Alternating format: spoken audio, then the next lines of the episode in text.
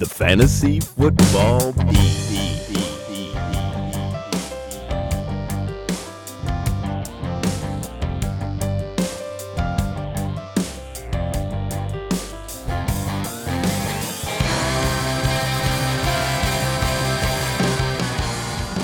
Welcome to the Fantasy Football Beat, the podcast that will never let your team die in darkness. I'm Scott Allen, Hey, I'm Des Bieler. And no matter how bad your Sunday was, it was better than Nathan Peterman's of the Bills. We'll get to that in due oh, time. good lord. Unfortunately for him, a, a great start to his NFL career.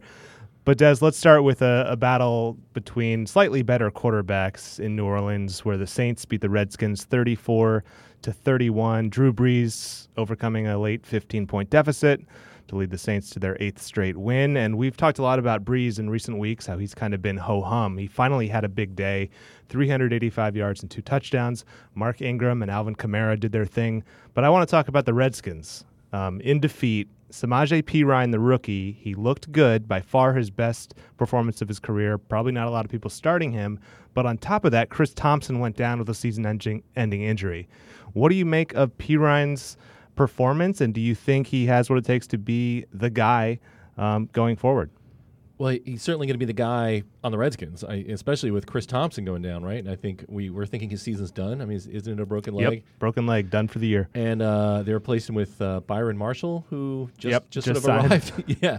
So you know, and, and with Kelley, Rob Kelley already out. I mean, the cupboard's pretty bare there. So I think it's it's it's very encouraging for the Redskins that Perine played so well because yes, I think they are going to rely on him as heavily as they possibly can.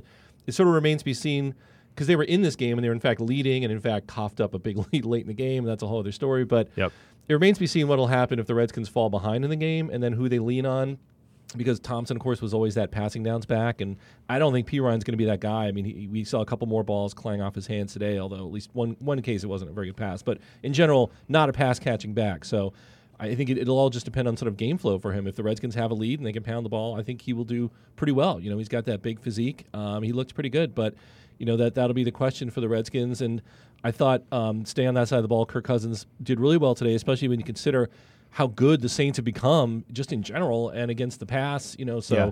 he looked very good today. So there and Josh Doctson finally got some numbers to match his involvement. You know, he'd been getting some targets and he got seven more targets today. Actually turned them into 81 yards receiving. Clearly, I think the top receiver on this team, a guy they want to get the ball outside the numbers to. So, you know, a, very tough defeat for the Redskins, but some encouraging signs. Yeah, it was weird. All four of Doctson's catches came in the first half, and I think they looked to him maybe once or twice in the second half. But he had a, a fabulous catch over the helmet of PJ Williams. Um, he's looked better in recent weeks. I think the guy who stands to gain the most in that offense, and he's he's not available on waiver wires probably, but you could probably try to swing a trade for him.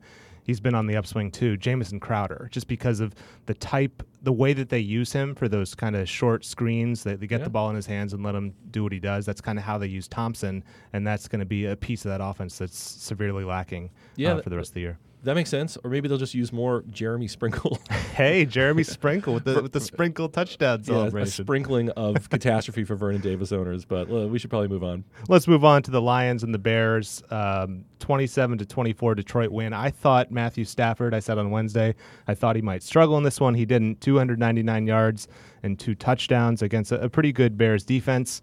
Um, Marvin Jones was the, the biggest beneficiary for Detroit, four catches for 85 yards and a touchdown.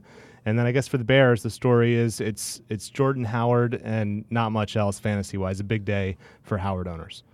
Yeah, and uh, yeah, 125 yards, 15 on 15 carries, and touchdown. You'll take that all the time if you're Jordan Howard. It's still kind of troubling that he doesn't get involved in the passing game. He had zero pass targets today, which is obviously that's concerning. I mean, anytime they fall behind, you wonder what'll happen there, or stay behind uh, in that case. So, but you know, you got to like it if you're a Jordan Howard owner. Uh, you know, the only other thing of note really with the Bears, because they, uh, not surprisingly, Trubisky didn't throw the ball very well, but Dontrelle Inman still has the look of, for what it's worth, uh, the top receiver on that team. He didn't put up huge numbers, but he got the most targets, and Five. yeah, so that's, That's the Trubisky offense for you. Yeah, and Trubisky ran for 53 yards, so he salvaged a, a few fantasy points for you. But all, all told, it was basically the Jordan Howard, Howard show there. Another pretty boring game fantasy wise in Cleveland, where the Browns fell to 0 10 with a 19 7 loss to the Jaguars. Blake Bortles was kind of blah. Leonard Fournette got back into form, 28 carries for 111 yards. He didn't find the end zone. Um, and my guy from Wednesday, Dede Westbrook, you know, he went on the radio this week and said he, he was my sleeper. He said, you know, I feel like I'm going to have 200 yards in my debut. He did not. Three No. catches for 35 yards for the rookie out of Oklahoma. Yeah, I uh, thought that was a bit of a questionable value pick on, on your end back then, just because it was his yeah, it was his first ever game as a pro, and I mean, it seemed a lot to ask for him to do much of anything, let alone 200 yards. So, but he got out there, and you know we can hope for better things in the future, especially if Allen Hurns stays out of the lineup. I mean, we saw Marquise Lee not do a whole lot either, but as with Inman, like he's clearly the top receiver on the team. And Leonard Fournette, I think his owners have to be very happy. I mean, he, he had an ankle injury. There was some question whether he might even play. Then there was uh, some question as to how much he would stand up to the cold weather. You know, he didn't. He, it was a volume thing. He had 28 carries and he converted them to 111 yards. And uh, so you'll and he had yeah he didn't do anything in the passing game. So but you'll take that and you're happy he played on the uh, Cleveland side of the ball. I mean, to me, this is probably the most important thing that came out of this game was Corey Coleman. Definitely. Better value pick right there. Absolutely. Corey Coleman, who'd been out since week two, and then he comes back to what's what has been the worst matchup for any team against the Jaguars passing defense. But he, you know, he caught uh, uh, six of 11 targets for 80 yards, looked really good. Clearly, they're going to throw to him. So I think going forward, he's a start. He's a, at worst, it looks like a wide receiver three. Yeah, I think he's probably at the top of my waiver wire list if you need a wide receiver um, going into next week. The Ravens shut out the Packers 23 to nothing. The sad state of Packers receivers outside of Davante Adams continues. Jordy Nelson, another dreadful game. He's got 10 catches in his last four weeks and no more than 35 yards in those games. The story here, I think, we were excited to see how Danny Woodhead, back from injury, would be worked into that Ravens offense, and we kind of got an answer. He only had one carry, but five catches on six targets. Um, didn't go for many yards, but like you thought and like others thought, he kind of took away from that role that Buck Allen, Javorius Allen, was filling before for the Ravens. yeah, I, we probably don't have to like worry about the Javorius Buck thing anymore because I don't think we're going to need to talk about him talk about him much Fair. anymore.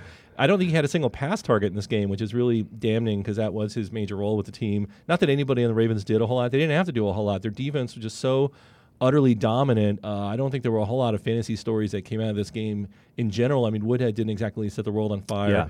Neither did Alex Collins. The Ravens didn't have to do much, and they just had to sit back and let Hundley turn the ball over or otherwise be incredibly inefficient. Davante Adams, I mean, that makes his stat line seem all the more amazing. Eight catches for 126 yards when you consider that nobody on either side of the ball did much of anything else in this game, including Jamaal Williams, who got a lot of touches but couldn't do a whole lot there. So, you know, this Packers offense just looks like a disaster. And yeah, Jordy Nelson, I, I think, is, has become definitely droppable. oh, that's that's just crazy. From a from a, I mean, it, Yeah. you're right, but from a, a first round pick to droppable, um, it ruined a lot of fantasy seasons. Yeah, and, and really, at this point, you have to say that Hundley is locked onto Adams for Yeah, whatever reason. I no mean, doubt. Yeah, I mean, you, you might have thought it was sort of circumstantial the previous couple of games. Maybe Nelson will get his today and Adams won't, but no, it doesn't look that way at all.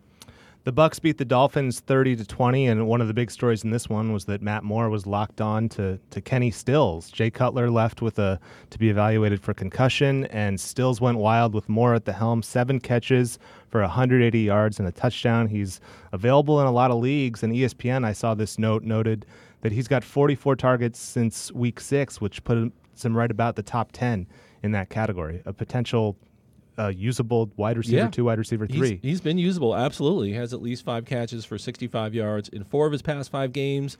Uh, he has one T. Oh no, I'm thinking. I'm looking at Jarvis Landry. Sorry for my next stat. uh, Landry has has also been very usable, and a guy that I was kind of wrong about in the preseason. I thought his volume would drop, but nope. He has double. He had double digit targets again today. Eight of his past ten. In general, Matt Moore is just good for this offense. I mean, the last time he came into a game in relief of of Cutler. He led a comeback at the Jets and threw a couple TD passes there. Definitely good for Stills and good for this passing offense in general. And, and if you're a fantasy owner, you bet, you should hope that Moore just continues to be the quarterback here. So monitor uh, Cutler's status going forward. And Des, I know a guy that you were- were really high on and a guy that you were monitoring specifically in this game. Cameron Brate disappointed again for the third straight week.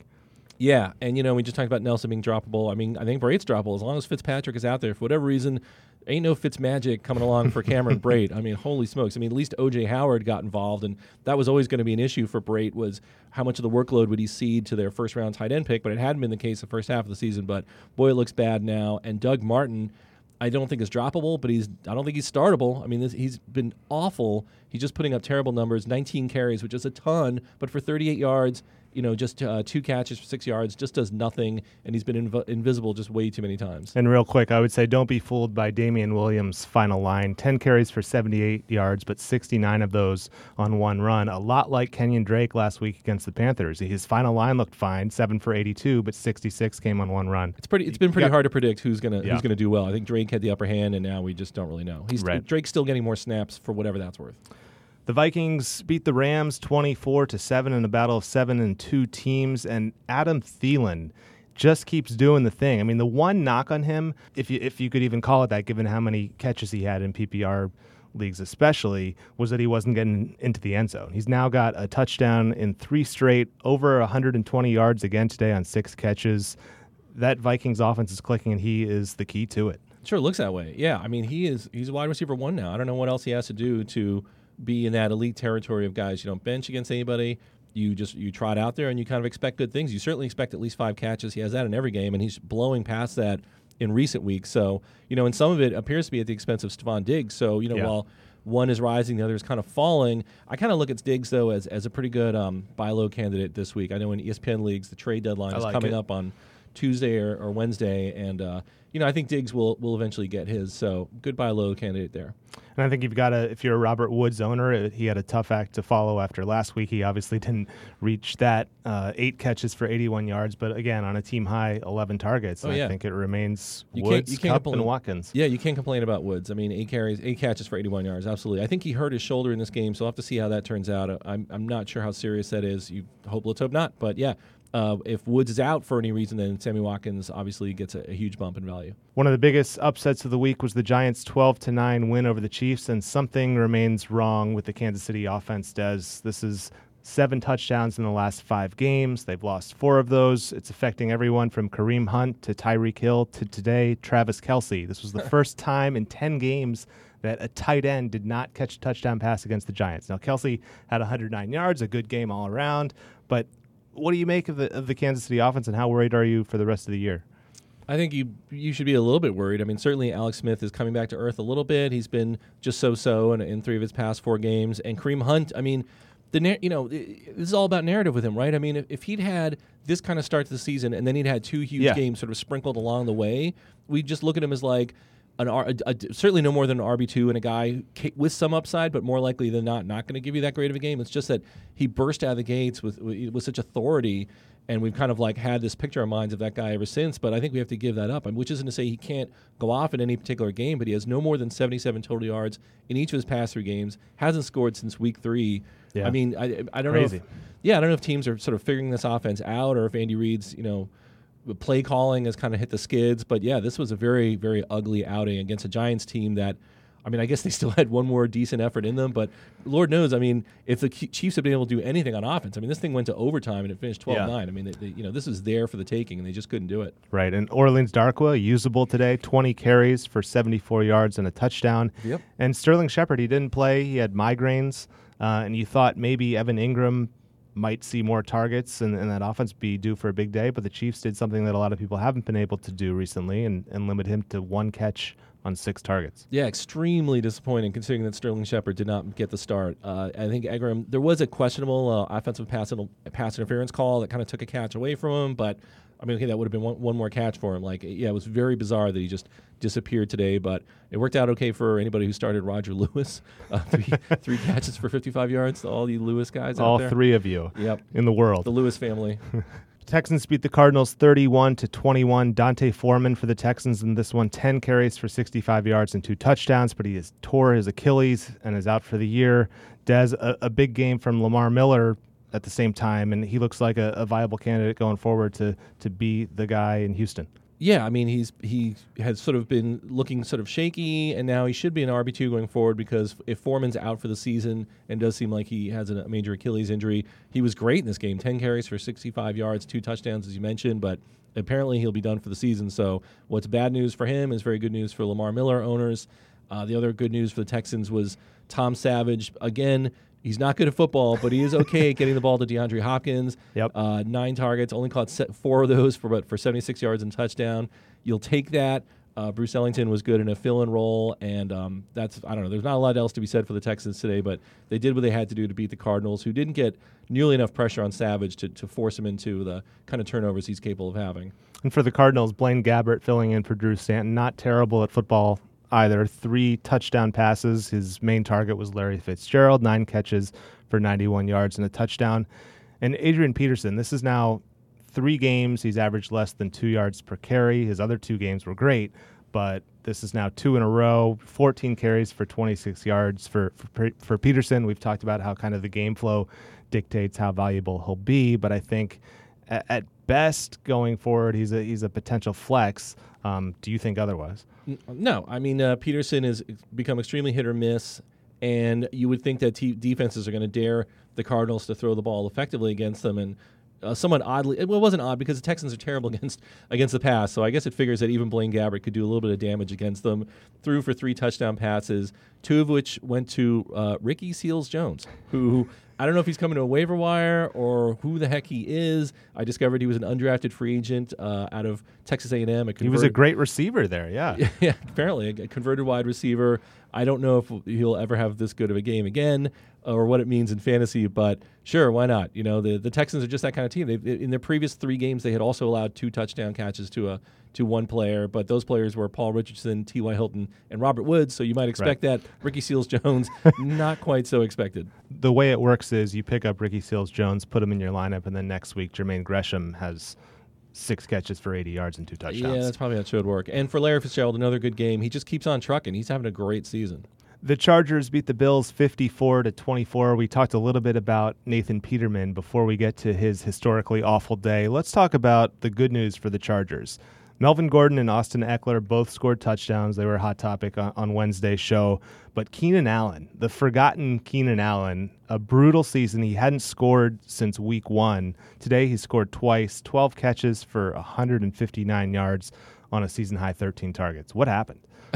yeah, I mean, what happened was he just tormented the Bills, and I think this was the version of Keenan Allen. I think a lot of us had thought we'd see more of this season, and we just kind of haven't. Partly because I think there had been a lot of mouths to feed in that Chargers offense, and Rivers has been a little bit off his game, and for whatever reason, like he hasn't exactly been the target monster, high catch percentage guy. We thought he might be. The touchdowns aren't so shocking. Like I, he's never been a big red zone presence, although. Yeah just just one touchdown coming in this game was a little bit unexpected. So I think two today kind of levels the books a little bit. We might expect to see a little bit more of that going forward. But yeah, I mean his he'd only had 196 yards receiving in his past four games combined. So 159 today, a very welcome sight for his owners. Although I don't know if that means he's he's all the way back or if he'll yeah. continue to be inconsistent. And for the Bills, we questioned this move on Wednesday. I think they kind of got what Yeesh. they deserved. It was it seemed to come out of nowhere. Nathan Peterman, he had a great career one half of football. Six for 14, five interceptions in the first half before being benched for Tyrod Taylor. I hope you did not dump Tyrod Taylor if you were a, Tyrod Taylor owner. Oh, oh I did. Yes, you yes, did. did. in one league where I have Ben Roethlisberger. Well, that's okay. Uh, it, it's okay until weeks 13 and 14 when Roethlisberger has terrible matchups, and I was counting. I was planning on playing Taylor in those games, and now I'm gonna have to go get him back, I guess, because you got to figure he's gonna get the starts going forward. Although uh, head coach Sean McDermott was a little non-committal about that. He probably didn't want to immediately say that he's going back. He probably wanted to cut Nathan Peterman whatever slack he possibly could after what was one of the worst yes. starting You know he already feels ever. bad enough. yeah. But Taylor was pretty good in the second half, and he kind of yeah. showed what he can be when you know what he is as a fantasy quarterback a rushing touchdown a passing touchdown efficient mm-hmm. for the most part um, we kind of wondered how Nathan Peterman starting would affect Kelvin Benjamin's value. It may not matter who is throwing the ball uh, in that offense because Kelvin Benjamin was carted off